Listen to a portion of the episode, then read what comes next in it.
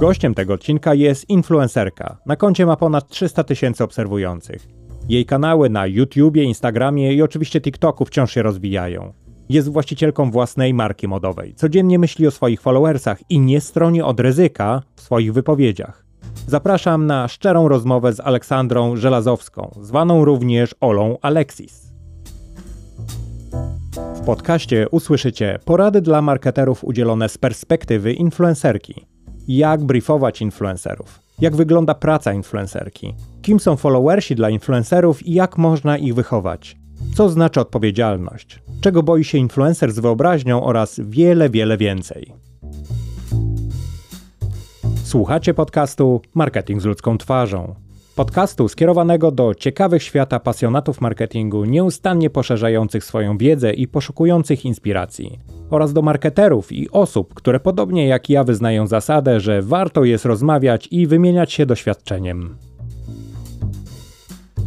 W podcaście znajdziecie marketing przejawiający się w szerokim spojrzeniu na markę, produkt, konsumentów i wspierające ich narzędzia. Podcast ten ma Wam ukazać marketing, który wciąż się rozwija, który jest otwarty na swobodną wymianę informacji, dzielenie się wiedzą i osobistym doświadczeniem z innymi. Zapraszam do wspólnego spędzenia czasu i wysłuchania 11 odcinka drugiego sezonu podcastu Marketing z ludzką twarzą. Odcinka zatytułowanego Influencing Historia prawdziwa. Ja nazywam się Andrzej Wierzchoń, a moim gościem jest influencerka i bizneswoman Aleksandra Żelazowska, zwana również Ola Alexis. Posłuchajcie naszej rozmowy.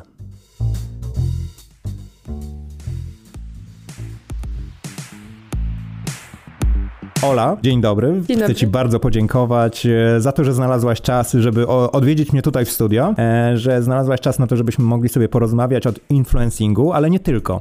Bo wcześniej udało nam się spotkać w kontekście biznesowym, natomiast w tej chwili chciałbym z Tobą porozmawiać o tym w ogóle, czym się zajmujesz i chciałbym, żebyś podzieliła się swoimi doświadczeniami po to, żeby ewentualnie innym ułatwić ich drogę. Dzień dobry, to ja dziękuję bardzo za zaproszenie. Bardzo mi miło, że możemy się tutaj dzisiaj e, spotkać. To fakt, mieliśmy już okazję porozmawiać na różne tematy, ale od razu poczułam, że na te biznesowe mamy tutaj wspólny język i dobrze nam się rozmawia, także cieszę się, że dzisiaj będziemy mieli okazję zgłębić ten temat i bardzo chętnie e, przyjęłam zaproszenie. No i w ogóle nie wyobrażałam sobie, żeby nie przyjąć tego zaproszenia, także też jestem podekscytowana tym, że dzisiaj sobie o tym wszystkim porozmawiamy. Bardzo się cieszę. E, Mnie najbardziej zależy na tym, żebyśmy mogli innym ułatwić drogę, to co powiedziałem, w kontekście ich początków, ale z dwóch stron. Z jednej strony jako influencerów, ale z drugiej strony jako marketerów. Jak wiesz, bierzesz udział w podcaście Marketing z ludzką twarzą, ale to nie jest skierowane tylko do marketerów, to jest skierowane do wszystkich tych, dla których marketing jest ważny, a dla ciebie jest ważny jako influencerki. Oczywiście, że tak. W ogóle pytanie, jak zacząć w tym internecie, w tym świecie marketingu czy influencingu, jest jednym z pytań, które dostaję najczęściej od moich odbiorców. Także mam nadzieję, że dzisiaj rozwieję jakieś wątpliwości, zdradzę kilka sekretów, może kilkoma rzeczami niektórych zaskoczę i, i zdradzę kilka tajemnic. Bardzo się cieszę, bo na tym mi najbardziej zależy, żeby osoby po wysłuchaniu tego podcastu powiedziały, to nie dla mnie. Albo z drugiej strony powiedziały, wow, dokładnie o tym myślę i chciałbym iść albo chciałabym iść dalej tą drogą.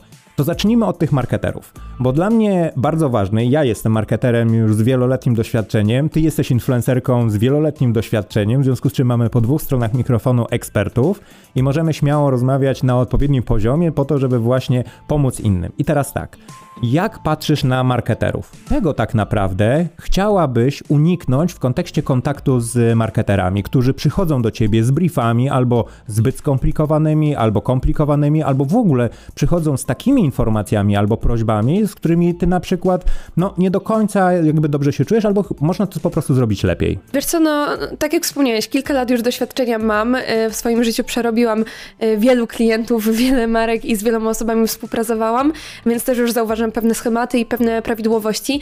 E, Coś, co na pewno mnie irytuje w ogóle w mojej pracy i w pracy z klientami, właśnie w kontakcie z marketerami, to jest często brak takiego ludzkiego podejścia i brak doświadczenia. Często wymagane jest od nas, influencerów, y, żeby stricte przestrzegać tych briefów, żeby trzymać ich się tak kurczowo i uważam, że wtedy to, co promujemy, jest nienaturalne. Y, Często odbiera nam się taką indywidualność i mam wrażenie, że nie dostajemy mm, wyraźnie takiego kredytu zaufania, którym moglibyśmy sami dysponować.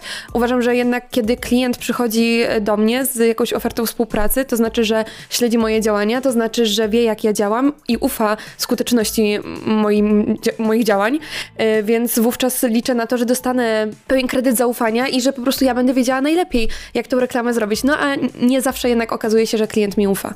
Ola, ale to w rzeczywistości, czy można by było, nie chcę cię absolutnie naprowadzać na to, to jest bardziej pytanie, czy można powiedzieć, że chodzi o ten profesjonalizm z dwóch stron? Z jednej strony ty chciałabyś mieć bardzo profesjonalne podejście w kontekście marketera do ciebie, czyli ktoś, kto przychodzi do ciebie już poniekąd cię troszkę zna sprawdził to, co, czym się zajmujesz, sprawdził to, jak to robisz, wie troszeczkę na Twój temat więcej niż tylko przejrzał e, statystyki dotyczące ilości obserwujących, a masz ich całą masę, bo 200 tysięcy to jest mało powiedziane. w związku z czym, e, jak gdyby to jest ta strona profesjonalizmu, ale z drugiej strony Ty chcesz właśnie dzielić się swoim profesjonalizmem, czyli Ty wiesz, jakie treści dostarczać i Ty znasz swoich followersów i po prostu zwyczajnie trzeba Tobie zaufać. Znaczy, wiesz co, mi się wydaje, że po prostu marketerzy często nie rozumieją tego, że właśnie moja skuteczność w reklamach i zaufanie, które mam odbiorców, właśnie wynika z mojej intuicji, z tego, że ja po prostu wiem, jak wykonać moją pracę, a nie dlatego, że kurczowo trzymam się briefów, które dostarczają mi marki.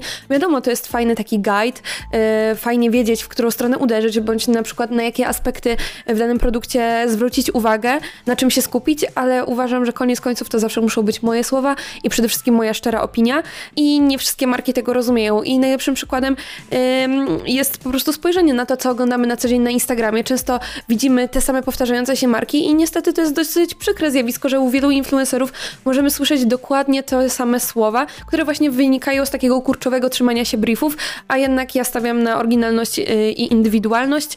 Yy, no i takie współprace właśnie weryfikują potem yy, tą skuteczność. No tak, ale w rzeczywistości wygląda to w ten sposób, że o zasięgach, o skuteczności, tak jak ty to nazywasz, w rzeczywistości świadczy tylko i wyłącznie jedna rzecz. Właśnie umiejętność prezentowania samej siebie i uderzania nie w gusta, tylko kreowania tych gustów de facto, bo to nie jest tak, że ty pływasz jak gdyby po gustach i próbujesz je na, jakby rozpoznawać po to, żeby je wykorzystać do swojej pracy. W rzeczywistości jest tak, że to ty jesteś kreatorką kontentu i to ty w pewnym momencie jednak mimo wszystko czy otwierasz oczy na przykład swoim, swoim followersom, czy z drugiej strony po prostu zwyczajnie nadajesz nowe tematy, które mogą ich potencjalnie zainspirować. Oczywiście, że tak. Myślę, że tutaj yy, właśnie ta oryginalność, to, że to ja wyznaczam jak jakieś trendy, ja tworzę mm, ten kontent swoimi słowami, swoimi pomysłami, to jest e, jedna rzecz, jeden przepis na sukces, mm, a dwa to jeszcze w kontakcie z marketerami, to jest ta asertywność, że no jestem w takim momencie, w tym momencie swojej już e, kariery, że nie muszę się zgadzać na wszystko, to znaczy nigdy tego nie robiłam, ale no teraz po prostu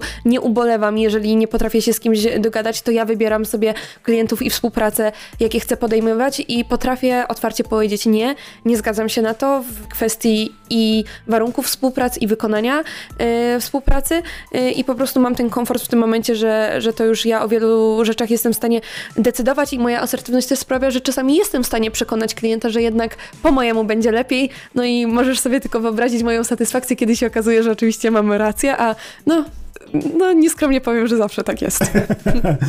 Ale to też jest ważne, dlatego że ty w ten sposób też kształtujesz e, e, swoimi poglądami, swoimi umiejętnościami, swoim doświadczeniem, kształtujesz rynek marketingu, dlatego że ty współpracujesz z markami. To ty chcesz jak gdyby być partnerem. I teraz właśnie bardziej chciałbym się odnieść do tego swoim pytaniem w kontekście, jakbyś miała wybierać.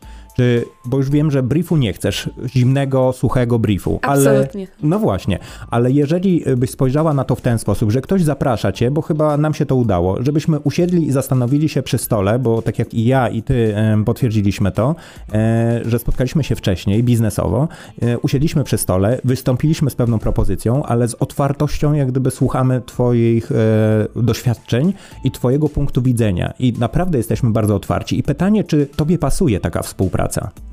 To jest dla mnie wymarzony model współpracy. Przede wszystkim y, w kontakcie z ludźmi w mojej pracy, czy to z klientami, czy to z obserwatorami, najbardziej cenię sobie ludzkie podejście, ponieważ często jednak firmy patrzą na mnie jak na numerki e, z tej strony bardziej statystycznej, a z kolei followersi patrzą na mnie na numerki pod względem popularności i czasami brakuje mi takiego czysto ludzkiego podejścia do mojej osoby, dlatego niezwykle doceniam to. Jestem ogromnie wdzięczna, kiedy trafiają się właśnie e, takie jednostki, które, które to zwykłe ludzkie podejście do mnie mają. Tak też było tutaj w tym przypadku i ja najlepiej właśnie wspominam takie współprace i wiem, że one też są najbardziej efektywne i efektowne, e, kiedy właśnie po prostu sobie rozmawiamy, mamy dobry kontakt, e, poza oczywiście działaniami biznesowymi, e, potem wiadomo, te kontakty się zachowują, potem niektórzy zmieniają pracę, więc często gdzieś tam na rynku się jeszcze spotykamy przy różnych okazjach, dlatego ja uważam, że jeżeli firma przychodzi do mnie z jakąkolwiek propozycją, no to tak jak powiedziałam, mam nadzieję, że chociaż trochę prześledziła mój profil, że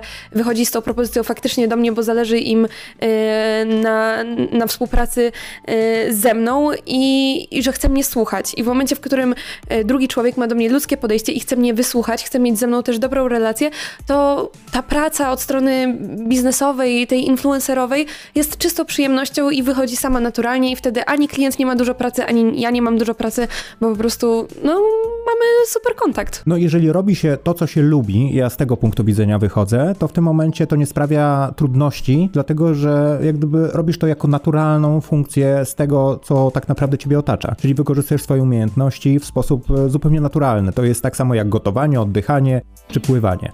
Dokładnie, przecież mówi się, że kiedy pracuje się w sposób, który się lubi, to nie czuje się, że się w ogóle pracuje. Ja, szczerze mówiąc, pracując w internecie od 6 lat, nie czuję, abym przepracowała ani jednego dnia. Ja tak ciągle mówię, że o, idę do pracy, dzisiaj pracuję, mama do mnie dzwoni, no Ola, co robisz? Pracuję. Ale no ja tego nie odczuwam jak taka typowa, stereotypowa praca. To nie jest taka definicja pracy, jak większość osób e, tą definicję ma w głowie. No to jest jakby moje zajęcie, tak? No ciężko to nazwać czymś innym niż pracą, tak? To jest mój zarobek, mój styl życia, moja codzienność, natomiast no, moja praca jest tak przyjemna i ja tak ją uwielbiam, że ciężko mi to nazwać pracą, wiedząc jakim kanonem praca sama w sobie jest dla większości osób.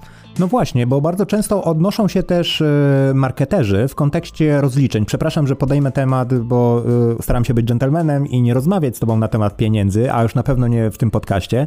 E, biznes to biznes, natomiast tutaj jak gdyby zostawmy sobie to z boku. Natomiast chciałbym bardziej o formie porozmawiać, jeżeli chodzi o pieniądze. Ja ze swoim doświadczeniem fotograficznym mogę powiedzieć, że spotykałem się z takim podejściem, w którym ktoś słysząc zdjęcie i kwotę i jak zestawiał te dwa elementy, to w tym momencie często fotograf fotograf usłyszy, no nie, za to tyle i czy tobie jako influencerce czasami ktoś, albo może o tym wiesz, albo może o tym nie wiesz, zarzuci, no słuchaj, no nie, przecież to 5 minut robiłaś, a to tyle pieniędzy chcesz za to. To jest codzienność, z którą my, influencerzy, musimy się mierzyć, zarówno od strony odbiorców, jak i właśnie marketerów. E, myślę, że tutaj e, źródłem problemu są mikroinfluencerzy, nawet nie mikroinfluencerzy, po prostu influencerzy, którzy nie znają swojej wartości, nie znają też sytuacji rynkowej w tym świecie e, i zgadzają się na tak zwane współprace barterowe, co jest niczym innym jak po prostu psuciem rynku, bo no dobra, mogę dodać zdjęcie za paczkę kosmetyków, ale przecież tą paczką kosmetyków nie kupię chleba w piekarni, tak?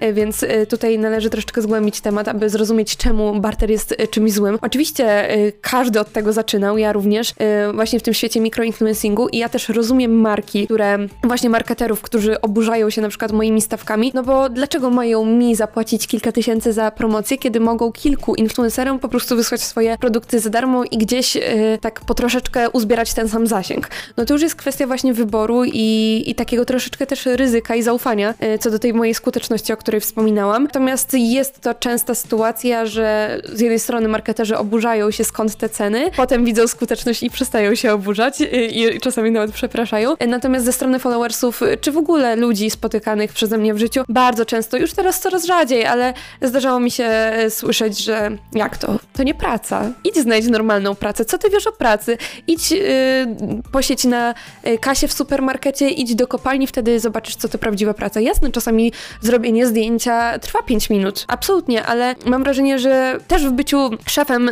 sobie samemu, właśnie to jest całe clue tej pracy, że może coś, co faktycznie daje ci ten zarobek, nie trwa super długo, ale cała ta otoczka trwa zazwyczaj 50 razy dłużej. Ja mam wrażenie, że w ogóle y, ta papierkowa robota y, mi zajmuje więcej czasu niż jakby te efekty, które widać w internecie mojej pracy. Ale w rzeczywistości jest tak, że mało osób zdaje sobie sprawę, że za osobą taką jak ty, czyli mówimy tutaj o makroinfluencerce, to stoi troszeczkę więcej osób niż tylko ty jako ty i twoje lustro i twój telefon komórkowy. Tak, i mam wrażenie, że moi odbiorcy są e, tego świadomi, ponieważ wydaje mi się, że jestem jedną z nielicznych osób w internecie, która otwarcie mówi o byciu influencerką jako o byciu businesswoman. Czyli pokazujesz backstage całej tej pracy. Tak, staram się pokazywać. Wiadomo, jakby są rzeczy, y, o których nie chcę bądź nie mogę mówić.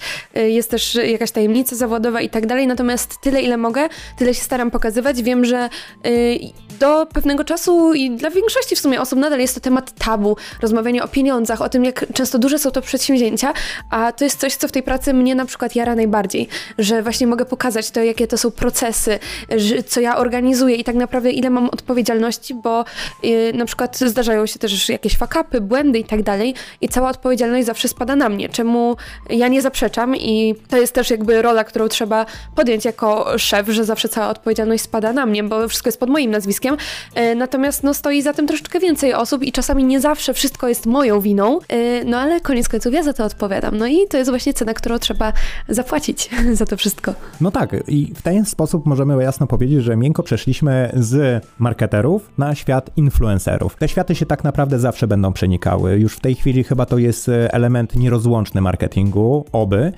Bardzo lubię ten świat i jeden i drugi. To znaczy bardzo mi się podoba to, co ty podkreślasz, czyli tą naturalność, a z drugiej strony marketer, który jest świadomy też tego, jakie wybory za nim stoją, czego tak naprawdę wymaga i co chce. Natomiast też warto w obu tych przypadkach mieć świadomość tego, żeby wybierać nie tyle samodzielnie, co wspólnie, bo ty stałaś się częścią naszego zespołu po prostu zwyczajnie. Ty wspierasz naszą markę, to tobie zaufaliśmy, ale ty też nam ufasz, bo my dajemy e, tylko intencje, natomiast e, jak gdyby kwestia współpracy to jest dużo głębsze e, zadanie i to, o czym ja mówię, to dla mnie jak gdyby ta długofalowość współpracy, czyli to, o czym ty też już powiedziałaś, czyli to, że ktoś zmienia pracę, czy nawet, nie wiem, zmienimy marki, jakby ten temat jest bardzo otwarty. To nie jest chwilowe. My nie kupujemy tylko, przepraszam za porównanie i określenie, ale twarzy, tylko bierzemy twoją osobowość bierzemy to, jaka jesteś. I daleki jestem od tego, żebyśmy mogli to w jakikolwiek sposób zmieniać, bo w tym momencie zwyczajnie to możemy sobie zrobić coś w wirtualnej rzeczywistości, stworzyć sobie taką olę,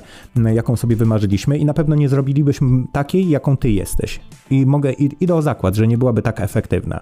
W związku z czym kluczem jest tutaj właśnie nasza indywidualność. I teraz jak gdyby bezpośrednie pytanie do ciebie.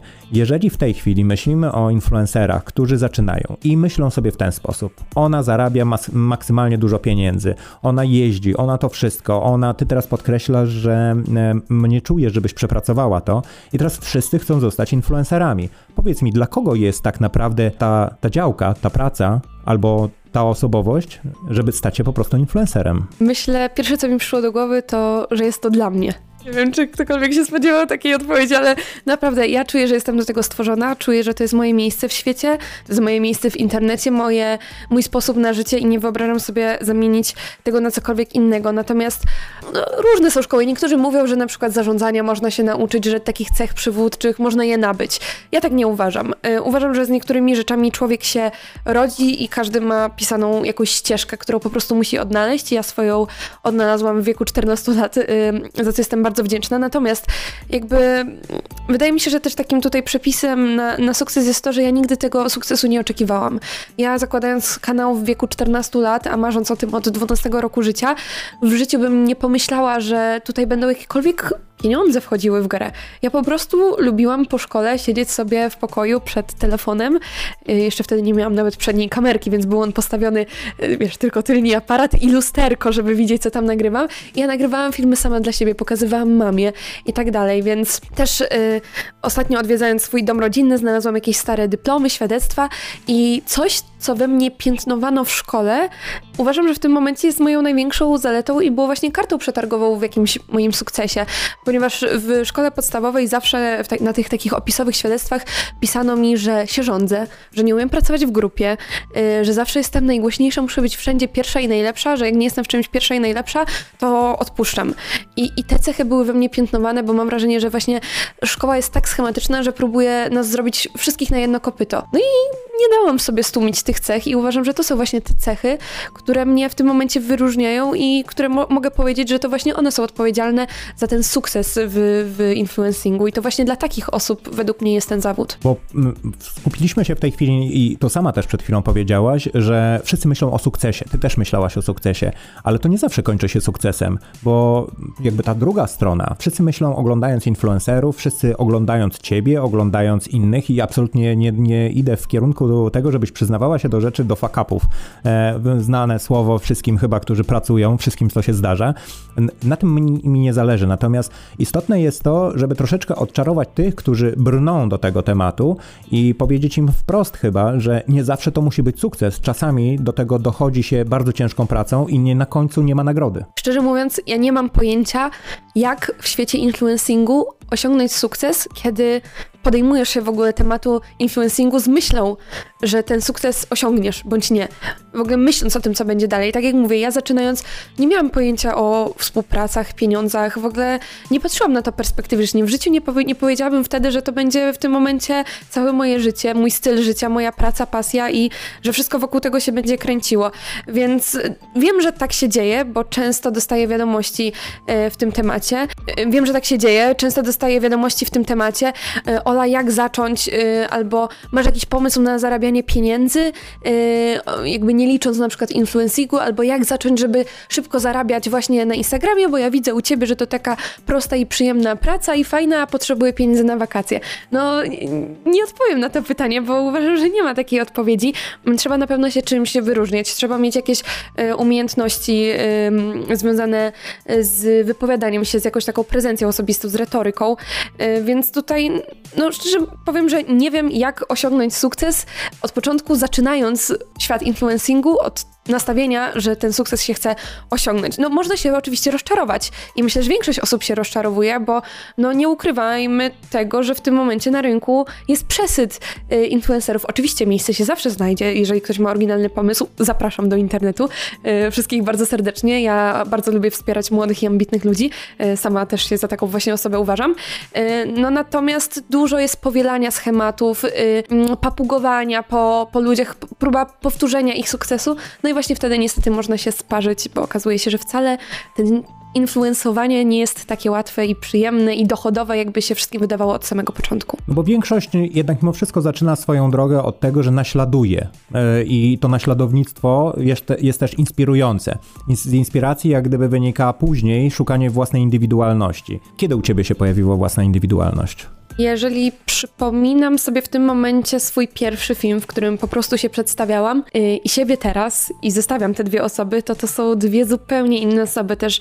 Myślę, że trzeba wziąć to pod uwagę, że ja zaczęłam bardzo wcześnie, miałam 14 lat. Teraz mam lat 21, yy, więc to jest ten wiek, w którym chyba człowiek się najbardziej kształtuje, odkrywa swoje zainteresowania, pasje, yy, przeżywa pierwsze, największe wzloty i upadki. Tak też było w moim przypadku, więc w moim pierwszym filmie mówię, że lubię zapachowe świeczki, grać w gry i zachody słońca. W tym momencie podróżuję podróżuję po świecie, prowadzę firmę i projektuję stroje kąpielowe. No, dwie totalnie różne rzeczy.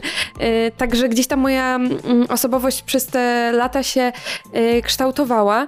Natomiast jeżeli na przykład chodzi o to, co robię teraz, czyli podróże, to tutaj niewątpliwie moją inspiracją był Jay Alvarez, który właśnie, kiedy ja zaczynałam, pojawił się w internecie też i jego filmy podróżnicze zrobiły wielkie boom.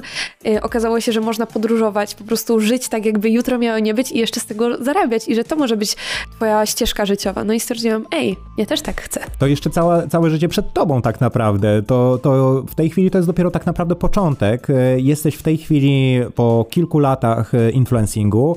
Powiedz mi, czy widzisz trendy, e, które jak gdyby zaczynają ukształtowywać na przykład jakieś nowe zadania przed influencerami? No bo ty to czujesz w tej chwili pierwsza. Zanim ten content się pojawi, to czy firmy, czy nawet wy między sobą, czy sama też siedzisz, zastanawiasz się nad tym, co można zrobić innego niż to, co w tej chwili jest w takim ogólnodostępnym trendzie. Oczywiście, że tak. E, to jest cała, cały czas analiza tego wszystkiego, co się dzieje. Ja tak naprawdę myślę o tym 24 na 7. To jest pierwsza rzecz, o której myślę, jak wstaję, pierwsza rzecz, o której tutaj myślę, jak robię śniadanie i tak dalej. Przez cały dzień te myśli są w mojej głowie, co dzisiaj nagram, co dziś pokażę, co dzisiaj zrobię.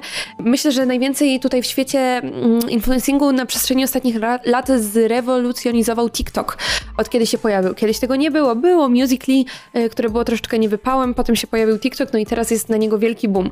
Ja y, zwolenniczką TikToka nie byłam na samym początku totalnie. Zaczęła się pandemia, gdzieś tam sobie ściągnęłam aplikację, nuda, wiadomo, trzeba było gdzieś jakoś zabić ten czas spędzony w domu i zaczęłam być ogromną fanką oglądania TikToków. Do nagrywania nadal y, nie byłam przekonana i przyznam, że zrobiłam to trochę czując właśnie presję i przypływ trendu, że jeżeli zostanę tylko na Instagramie i na YouTubie, ludzie po prostu mogą o mnie zapomnieć. Y, dlatego zaczęłam stawiać coś tam na TikToka, jakoś to nawet poszło i okazało się, że nawet lubię to robić.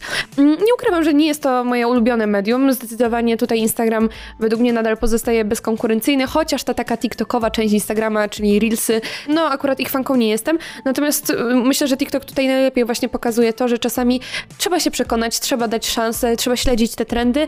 No i choć właśnie nie byłam do tego przekonana, zauważyłam, że wszyscy z YouTube'a, z Instagrama uciekają na TikToka, bo po prostu to się zrobiło modne, więc trzeba było za tym gonić, żeby właśnie nie stracić yy, swojej dobrej pasy. No i teraz patrząc na to wszystko, to z jednej strony wychodzi sprawa związana z, z śledzeniem trendów. Ty po swojej stronie musisz jednak mimo wszystko, to nie tylko zabawa, skakanie do góry i pokazywanie się na zdjęciach czy na reelsach, po prostu zwyczajnie siedzisz i analizujesz to, co się dzieje. Jeżeli teraz spojrzymy na ten rynek i patrzymy, że wszyscy uciekają, tak jak sama powiedziałaś, na swój sposób e, z własnego kanału, w którym czują się doskonale, komfortowo, bo to jest taka strefa komfortu, to jest coś, co doskonale opracowałaś, wiesz jak tam funkcjonujesz, wiesz kto cię obserwuje i też dobrze w tym medium się czujesz ze względu na kontekst content, jaki ty proponujesz. W związku z czym musisz wskoczyć w coś zupełnie nowego dla ciebie. I teraz, jeżeli tam nie do końca e, analizując czujesz się dobrze, to czy widzisz jakby odpływ faktycznie followersów u siebie, czy chciałabyś jednak mimo wszystko jakby tylko i wyłącznie ich ściągnąć i zaprosić z powrotem na swój kanał, yy, czyli z TikToka, ściągasz ich jednak mimo wszystko na Instagrama? Dla mnie liczby nigdy nie były wyznacznikiem. Staram się żyć w internecie tak, żeby liczby nigdy nie zawładnęły moją głową, żeby nie robić nic pod publikę i myślę, że z dumą mogę powiedzieć, że nigdy nie zrobiłam czegoś pod wyświetlenia yy, czy, czy pod jakieś statystyki. Yy, oczywiście myślę, że moją twórczość w ogóle mogę podzielić na takie trzy główne jakby grupy twórczości, którą wypuszczam w internet. Jedna to są rzeczy, które robię, bo po prostu sama wpadam na jakiś pomysł, że coś nagram, coś, coś zrobię, coś dodam. Y, są oczywiście, y, jest content, który realizuję y, we współpracach z markami, ale tam również musi być mój pomysł. I są rzeczy właśnie, które tworzę z racji trendów, które obowiązują, ale absolutnie tutaj żadna z tych rzeczy nie wyklucza tego, że ja zawsze zachowuję swoje wartości, swoją moralność i nigdy nie zrobiłabym czegoś pod wyświetlenia. Wiadomo, że przekierowywanie widzów z YouTube'a na Instagrama, z Instagrama na TikToka, z TikToka z powrotem na YouTube'a, to jest bardzo ważne, żeby utrzymywać te liczby i zaangażowanie odbiorców na wszystkich tych platformach na podobnym poziomie w miarę możliwości. Natomiast tak jak mówię, w ogóle filmy na YouTubie moim e, sprzed lat, te, które mają najwięcej wyświetleń, to są właśnie filmy, które nie nagrywałam dlatego, że stwierdziłam, o fajnie będzie to nagrać, tylko filmy, które stwierdziłam, że one zrobią fajne zasięgi, ale jednocześnie, podkreślam, nie wykraczały one poza jakąś moją strefę komfortu, e, nie musiałam łamać jakichś swoich zasad moralnych, y, jak to się mówi kolokwialnie, pajacować przed kamerą. Po prostu ja zawsze mam swoje zasady, ale jeżeli mogę nagrać coś, co i tak będzie dla mnie zabawne, przyjemne do nagrania, do montażu, do, do stworzenia, a jednocześnie wiem, że to przyciągnie nową rzeszę odbiorców, no to nie widzę żadnych przeciwności ku temu, by właśnie takiego działania się podjąć i takie działania w przeszłości podejmowałam. No teraz mam troszeczkę inny komfort pracy, ponieważ mam swoją stałą grupę odbiorców i to, i to na nich polegam. Wiadomo, moje kanały ciągle rosną, ale nie zależy mi już na E, takim zbijaniu się na wyżyny, mm, jak kiedyś, e, kiedy te kanały rosły.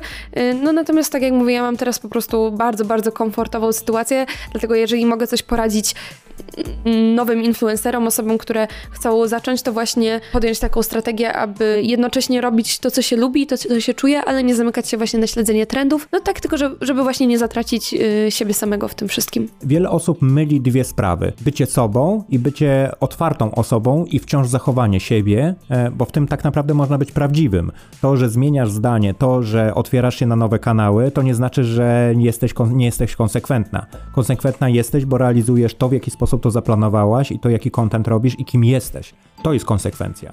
Natomiast to, co powiedziałaś, jest chyba najważniejsze, czyli mieć pomysł na siebie, ale też nie zatrzymywać się, twierdząc, że nie, nie, to jest konsekwencja, zostanie w jednym miejscu. Dokładnie. Ja też zawsze podkreślam, że Alexis Ola to nie jest całkiem inna osoba niż Aleksandra Żelazowska. E, kiedyś psychoterapeutka powiedziała mi, że to jest pewnego rodzaju moje alter ego. I Oczywiście to, co pokazuję w internecie, to nie jest całe moje życie, to nie jest cała moja osoba, to są wybrane cechy. Często te najlepsze, wiadomo, pokazuje się tutaj z najlepszej strony, ale to cały czas jest jakaś część mnie, którą właśnie chcę kazać dalej światu. Yy, przy czym nie. Yy, zakrzywia to obrazu tego, kim jestem naprawdę.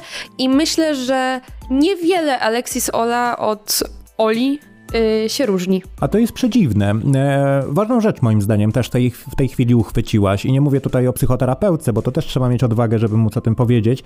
Natomiast dla mnie najważniejsze jest to, że w tej chwili pokazałaś jak gdyby dwa światy.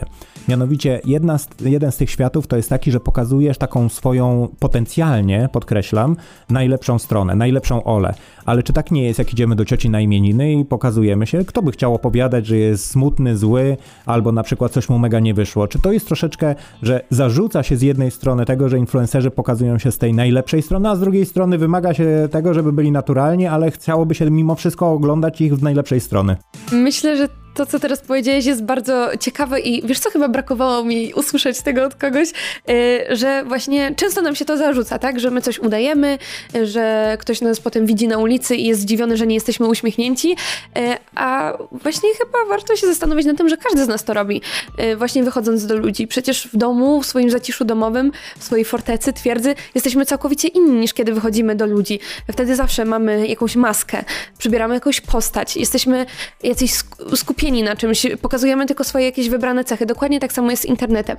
Myślę, że różnica jest taka, że jednak ja chyba jestem trochę tutaj na wygranej pozycji, ponieważ kiedy idziesz do cioci, yy, widzicie się na żywo, widzicie swoje emocje, yy, często te sytuacje mogą być nie, nieprzewidywalne i masz trochę mniejsze pole tutaj do popisu i manipulacji. Jednak ja będąc w internecie zawsze coś mogę wyciąć. Mogę czasami stworzyć wyrażenie, że coś jest prawdziwe, kiedy tak naprawdę prawdziwe nie jest. To ja montuję swoje materiały, to ja obrabiam zdjęcia, y, to ja też wybieram momenty, które pokazuję i to ja wyznaczam granice prywatności. Y, także o wiele łatwiej jest to zrobić, kiedy materiały są nagrywane wcześniej, a w 99% tak jest. Y, także tutaj myślę, że ja mam ten komfort właśnie stawiania granicy, że też myślę, że potrafię dosyć dobrze stwarzać taką iluzję, że ludzie często mogą odbierać mój profil jako ten pokazujący dużą część życia, a to nadal jest właśnie taka niewidzialna dla ludzi granica, którą ja wyznaczam, yy, a to, co jest za tą granicą, tego nie wie nikt. Z mojej perspektywy mogę powiedzieć coś takiego, że ja, mnie też bardzo często zarzuca się to, że stawiam silną granicę pomiędzy prywatnością a publiczną, jak gdyby tą stroną, tę, tą maską, o której ty powiedziałaś to jest maska i nie jest maska. Ja na przykład, i to jest moim zdaniem taki koronny przykład w całej tej zabawie, w momencie, kiedy daję komuś telefon z zdjęciem, bo pokazuje konkretne zdjęcie, na przykład, nie wiem, cioci, mojej mamie, czy nie wiem, e, znajomemu, to pokazuje dokładnie to jedno zdjęcie, a nie całą moją galerię. W związku z czym, bo tylko o tym chcę opowiadać i to chcę komuś pokazać. Natomiast nie chcę, żeby ktoś po prostu brał mój telefon i w dowolnej chwili przeglądał i grzebał mi we wszystkich zdjęciach i we wszystkich pamiątkach, e, jakie sobie ja dla siebie gromadzę. I to się nazywa po prostu zwyczajnie intymność. Czyli chcesz zachować swoją intymność i naprawdę bardzo podziwiam to, że tak odważnie o tym mówisz, e, bo mało ma tę odwagę, żeby o tej intymności mówić wprost. Często ludzie używają swego rodzaju sloganu związanego z tym, że taka jestem albo taki jestem. Zawsze to, co powiedziałaś, kreujemy jakąś twarz, jakąś maskę, jakąś personality, która ma być odebrana, bo chcemy być tacy, bo sami nawet się idealizujemy lekko, bo taki mamy nastrój. Czasami oczywiście potrafimy się sami dołować, ale to nie na tym rzecz polega. Dużo rozmawiamy o tobie. To taki mały przecinek, jeżeli chodzi o naszą rozmowę. E, dużo o tobie, dużo o marketerach. E, o mnie na szczęście nie, natomiast mam ten komfort. E, natomiast chciałbym porozmawiać z tobą trochę o followersach, bo o nich bardzo rzadko się mówi. Bardzo rzadko, jeżeli chodzi o podejście na zasadzie, bardziej interesujący są influencerzy. A teraz mnie interesuje zdanie influencerki o followersach. Ciężko, wiesz, powiedzieć coś tak ogólnie, bo kim są followersi? Ja też jestem followersem. Też obserwuję ponad 300 osób na Instagramie. Tak naprawdę followersem jest każdy z nas, więc tak naprawdę można mówić tutaj o całej naszej społeczności, bo kto teraz nie ma konta na Instagramie, kto nie obserwuje swoich ulubionych internetowych e, postaci. No każdy myślę, że z nas w tym momencie to robi. Natomiast ja mogę się wypowiadać o swoich followersach. I tutaj z dumą mogę powiedzieć, że Uważam, że my jako influencerzy kreujemy sobie tych followersów, przedstawiając swoich, swoje wartości. Yy, no wiadomo, zbier zbieramy wokół siebie rzeszę ludzi. Yy, jest to rzesza ludzi, którzy mają podobne zainteresowania, podobne wartości, ale uważam, nie wiem, czy to jest brutalne stwierdzenie, czy nie, mam nadzieję, że nikt tego tak yy, nie odbierze, bo absolutnie to nie jest moja intencja, że my jako influencerzy trochę sobie tych followersów wychowujemy. Czyli zdarzają się sytuacje, że influencerzy narzekają, że ktoś do nich podchodzi w restauracji, kiedy jedzą, że ktoś, kiedy dowiaduje się, jaki jest ich adres, podchodzi pod ich dom, nęka ich, śledzi. Ja nie mam takich sytuacji, chociaż wiem, że są osoby, które znają mój adres. Wiem, że są osoby, które widzą mnie, kiedy jem w restauracji. Zdarza się to nagminnie, yy, za każdym razem, kiedy, kiedy gdzieś wychodzę. Natomiast nigdy nikt nie przekracza granicy dobrego smaku yy, i taktu, ponieważ moi followersi doskonale wiedzą, jakie ja mam wartości i wiedzą, że ja zwracam uwagę na takie rzeczy, że jest to y, dla mnie ważny element kultury osobistej i te osoby dzielą ze mną, ze mną te wartości i też je wyznają. Yy, wiadomo, czasami ktoś jest w szoku, zdarza się, że gdzieś tam podejdzie, kiedy no może nie do końca powinien i od razu przeprasza, że na przykład podszedł w restauracji i tak dalej. Ale to jest cena popularności. Tak, tak i mi to absolutnie nie przeszkadza, bo właśnie jestem ogromnie wdzięczna za inteligentną widownię, którą mam, która się właśnie wykreowała przez, poprzez y, moje otwarte mówienie o swoich poglądach, również takich kontrowersyjnych, jak na przykład polityka czy, czy religia, y, bo po, poruszanie takich, podejmowanie takich y, kontrowersyjnych tematów bardzo dużo też weryfikuje. Poruszając takie kontrowersyjne tematy, można widzieć bardzo duże migracje followersów i na plus, i na minus, w zależności od tematu, który po podejmujemy i jak niszowa jest nasza opinia. Ja absolutnie się żadnych tematów nie boję podejmować, nie boję się tych odpływów followersów, ponieważ to jest dla mnie takie sitko, przez które wtedy ludzie się przesiewają i ja wtedy dokładnie wiem, że otaczają mnie tacy ludzie, y, którzy otaczaliby mnie też w prawdziwym życiu. No tak, bo to są swego rodzaju e, takie prywatne deklaracje na zasadzie nie spodobało mi się to, co powiedziałaś, w związku z czym przestaję cię obserwować, ale wrócę do ciebie za dwa miesiące, dlatego że już mi przeszło. Bo chcę kod rabatowy, na przykład. no, ale nie wszyscy followersi tak podchodzą. Niemniej jednak to są takie fale przychodzących, odchodzących followersów, którzy chcą zwyczajnie coś zademonstrować. Jak gdyby to są fale, które są zupełnie naturalne w kontekście popularności. Ty też jak gdyby kreujesz grupę osób, które cię obserwują, no bo obserwują cię za coś, za to jaka jesteś, a nie obserwują tylko i wyłącznie dlatego, że rozdajesz kody rabatowe, bo zresztą to jest, uważam, że to jest narzędzie, które z czasem zaniknie. E, już w tej chwili widać schyłek kodów rabatowych, to przestaje mieć funkcję. Ludzie, to nie chodzi nawet o pazerność osób, tylko zwyczajnie jest to już po prostu takie odchodzące, zanikające narzędzie, które znudziło się już troszeczkę i sklepom, i influencerom, e, i w rzeczywistości nie przynosi efektów, jakie można by było sądzić, bo jak gdyby nie na takim konsumencie nam chodzi, z punktu widzenia marketera, by zdobyć tylko i wyłącznie uwagę ze względu na dyskant. Zgadzam się, jest troszeczkę przesyt tych kodów, no ileż można kupować z kodami, tak? No jeżeli kupujemy już wszystko po rabatach 15, 20, 30%, no to nie dość, że kupowanie y, czegokolwiek w regularnych cenach przestaje się opłacać, y, to tak naprawdę, no skoro wszystko można kupić z kodem, to tak naprawdę obniża się wartość każdego produktu. Okazuje się, że produkty nie są warte faktycznie tyle, ile y, w pierwotnych cenach są deklarowane i, i no traci to troszeczkę sens, z tym się akurat zgodzę. Wrócę do tematu odpowiedzialności. Dla mnie ten temat jest niezwykle istotny, dlatego że odpowiedzialność jest po obu stronach. Z jednej strony marketer, który wybiera ciebie e, jako osobę, która staje się ambasadorem na krócej bądź dłużej danej marki, produktu, rozwiązania, e, jakby dokonuje swego rodzaju e, selekcji i podejmuje tę decyzję świadomie. Ok, Będę miał z Olą po drodze, w takim razie zaprosimy Olę do współpracy. Mam nadzieję, że będzie chemia. I teraz z drugiej strony, odpowiedzialność Twoja, która jest chyba zdwojona, i nie chcę jak gdyby w tej chwili e, gloryfikować tego tematu, nie chcę go rozdmuchiwać niepotrzebnie, bo chyba każdy ma świadomość tego, że każdy jeden Twój ruch zły potrafi zakończyć, bo mamy przykłady w polskim e, influencingu, zakończyć karierę. E, w światowym influencingu jest szczególnie e, istotne, że takie kariery po prostu nagle jak gwiazda znikały z e, firmamentu. Natomiast u Ciebie właśnie ta odpowiedzialność za to, co robisz prywatnie, to też wrzucasz. Przecież nie każdy content przez ciebie wygenerowany dotyczy jakiejś współ, współpracy. Jest to czasami po prostu zwyczajnie twój intuicyjny content, bo się chcesz dzielić swoim życiem tym akurat fragmentem ze swoimi followersami. W związku z czym, jak patrzysz na tą odpowiedzialność w kontekście marki, prywatności, jak sobie z tym radzisz? Chcę tylko dodać, że większość mojego kontentu to są jakieś tam takie prywaty, rzeczy, które po prostu wrzucam, bo chcę, by się dzielić e, szczęściem, pozytywną energią, czasami też z tymi słabymi momentami z mojego życia. Po prostu lubię e, prowadzić to, to życie gdzieś przed kamerami. Nie wiem, czy można to nazwać pasją, ale bardzo, bardzo to lubię. Natomiast jeżeli chodzi o, o odpowiedzialność, to ja ją czuję.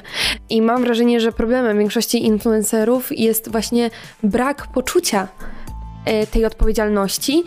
Najczęściej człowiek budzi się z ręką w nocniku, kiedy właśnie zrobi coś złego i ta odpowiedzialność na nas spada.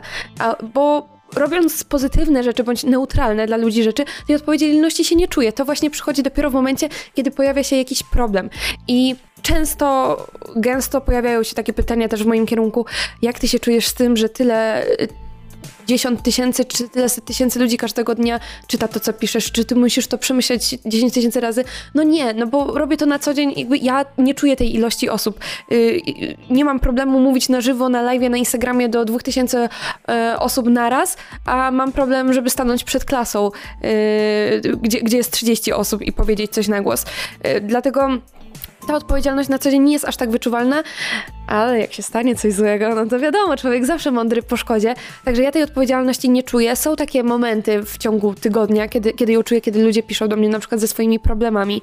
Yy, zaczynając od takich błahostek typu Ola, nie wiem co dziś ugotować na obiad i wiem wtedy, że jestem odpowiedzialna za to, czy ktoś dzisiaj zje pizzę czy makaron, ale też się pojawiają takie mniej przyjemne sytuacje, kiedy jak ludzie opisują mi swoje sytuacje rodzinne, yy, swoje problemy psychiczne, czasami już takie są naprawdę krytyczne sytuacje. Ja wtedy odsyłam zawsze do specjalisty, nie, nie pozwalam sobie na branie, na branie odpowiedzialności za coś takiego.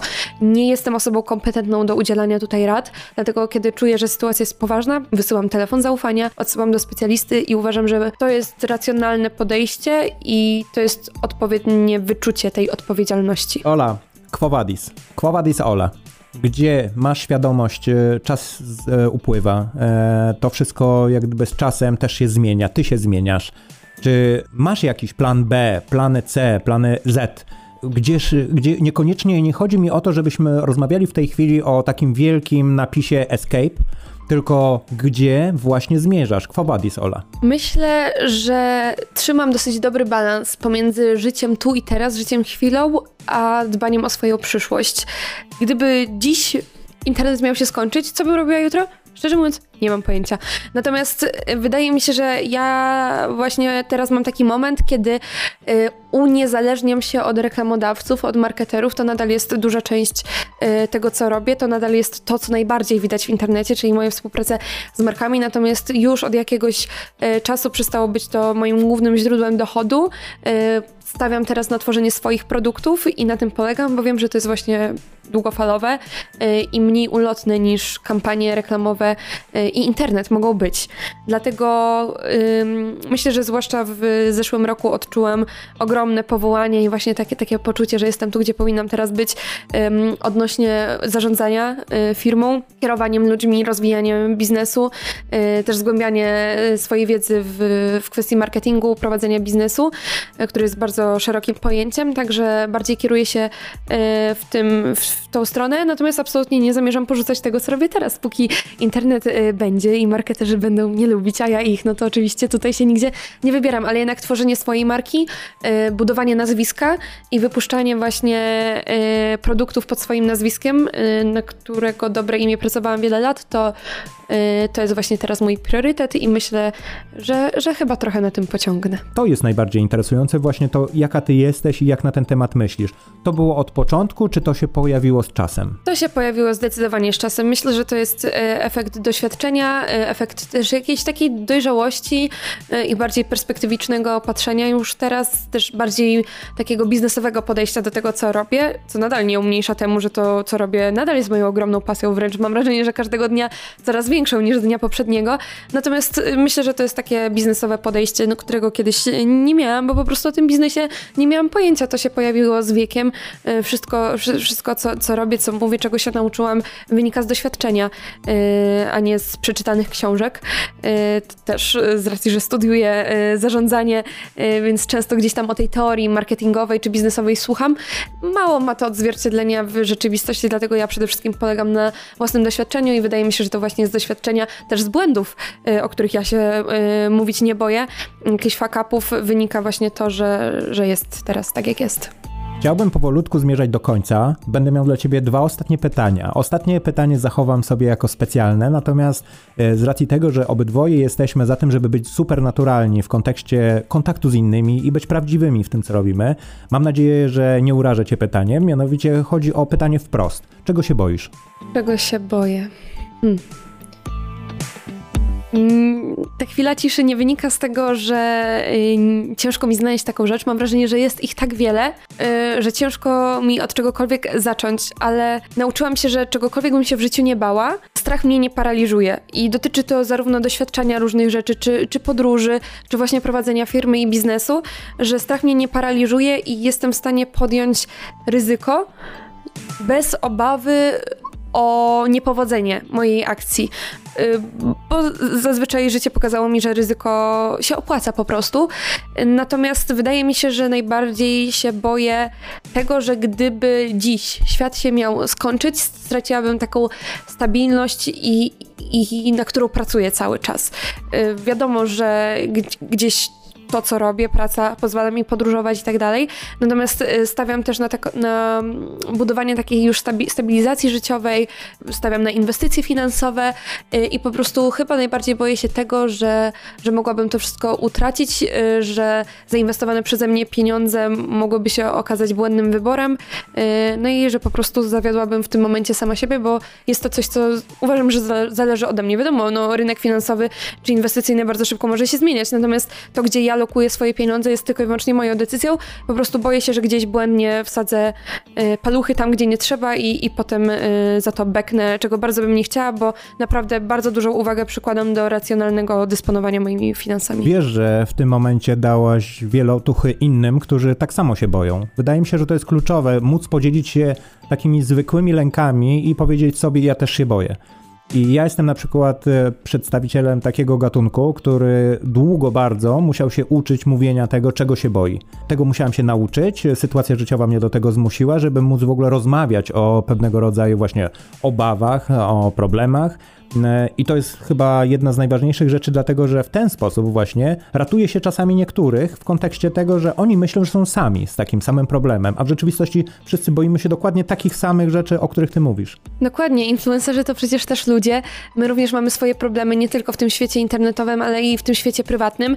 E, oczywiście boję się też takich e, rzeczy typu, że jutro wstanę i okaże się, że Instagram usunął mi konto, no i co ja bym wtedy zrobiła?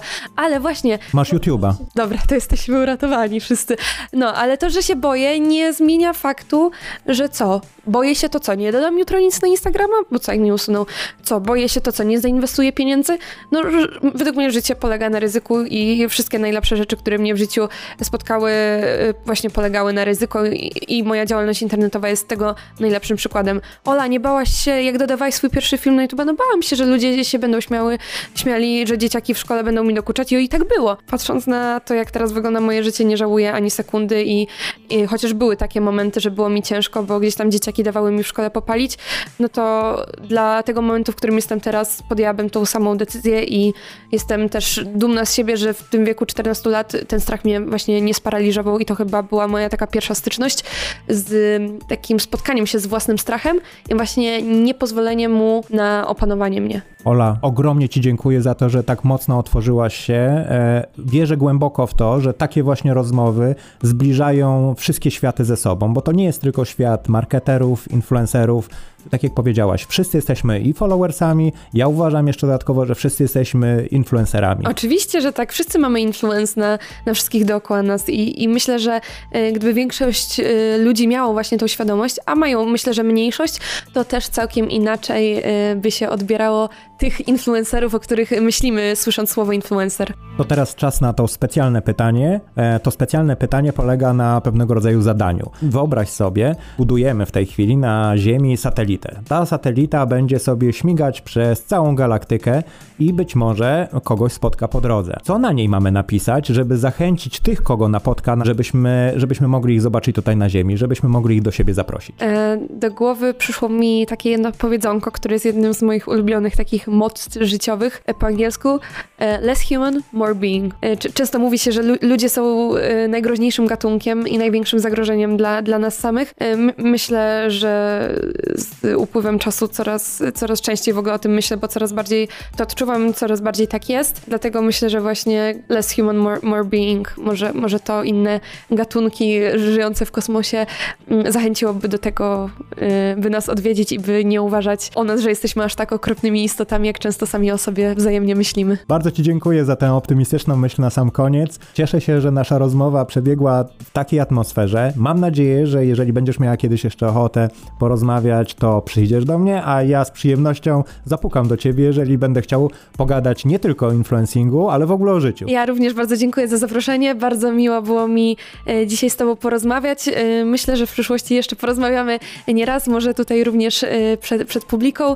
Także jeszcze raz serdecznie dziękuję za zaproszenie, no i pewnie jeszcze nie raz do usłyszenia. Dziękuję. Dzięki. Wysłuchaliście przed chwilą 11 odcinka drugiego sezonu podcastu Marketing z ludzką twarzą. Odcinka zatytułowanego Influencing Historia prawdziwa. Za mikrofonem jak zwykle Andrzej Wierzchoń, a gościem odcinka była influencerka i bizneswoman Aleksandra Żelazowska, zwana również Ola Alexis. Dla mnie marketing to dialog, dlatego zachęcam Was do bezpośredniego kontaktu ze mną. Jeśli macie jakiekolwiek pytania, uwagi, komentarze, możecie mnie znaleźć na LinkedInie. Wystarczy, że u góry strony wpiszecie Andrzej Wierzchoń. Możecie również pisać maile bezpośrednio pod mój adres andrzej.wierzchon.gmail.com Podcast ma oficjalne profile na Instagramie i Facebooku. Na Instagramie znajdziecie go wpisując marketingpodcast.pl, a na Facebooku pod hasłem Marketing z ludzką twarzą. Szczegóły i linki zawsze umieszczam w opisie podcastu. Jak zawsze na koniec zachęcam do subskrypcji podcastu i wysłuchania poprzednich oraz kolejnych odcinków. Jeśli się Wam spodobały, dzielcie się informacją i linkami ze znajomymi. Będzie mi bardzo miło móc dzięki Wam dotrzeć do nowych słuchaczy. Odcinek dobiegł już końca. Dziękuję za wspólnie spędzony czas. Do usłyszenia w kolejnych odcinkach podcastu Marketing z ludzką twarzą. Subiektywnego podcastu o marketingu, influencerach, marce i jej konsumentach.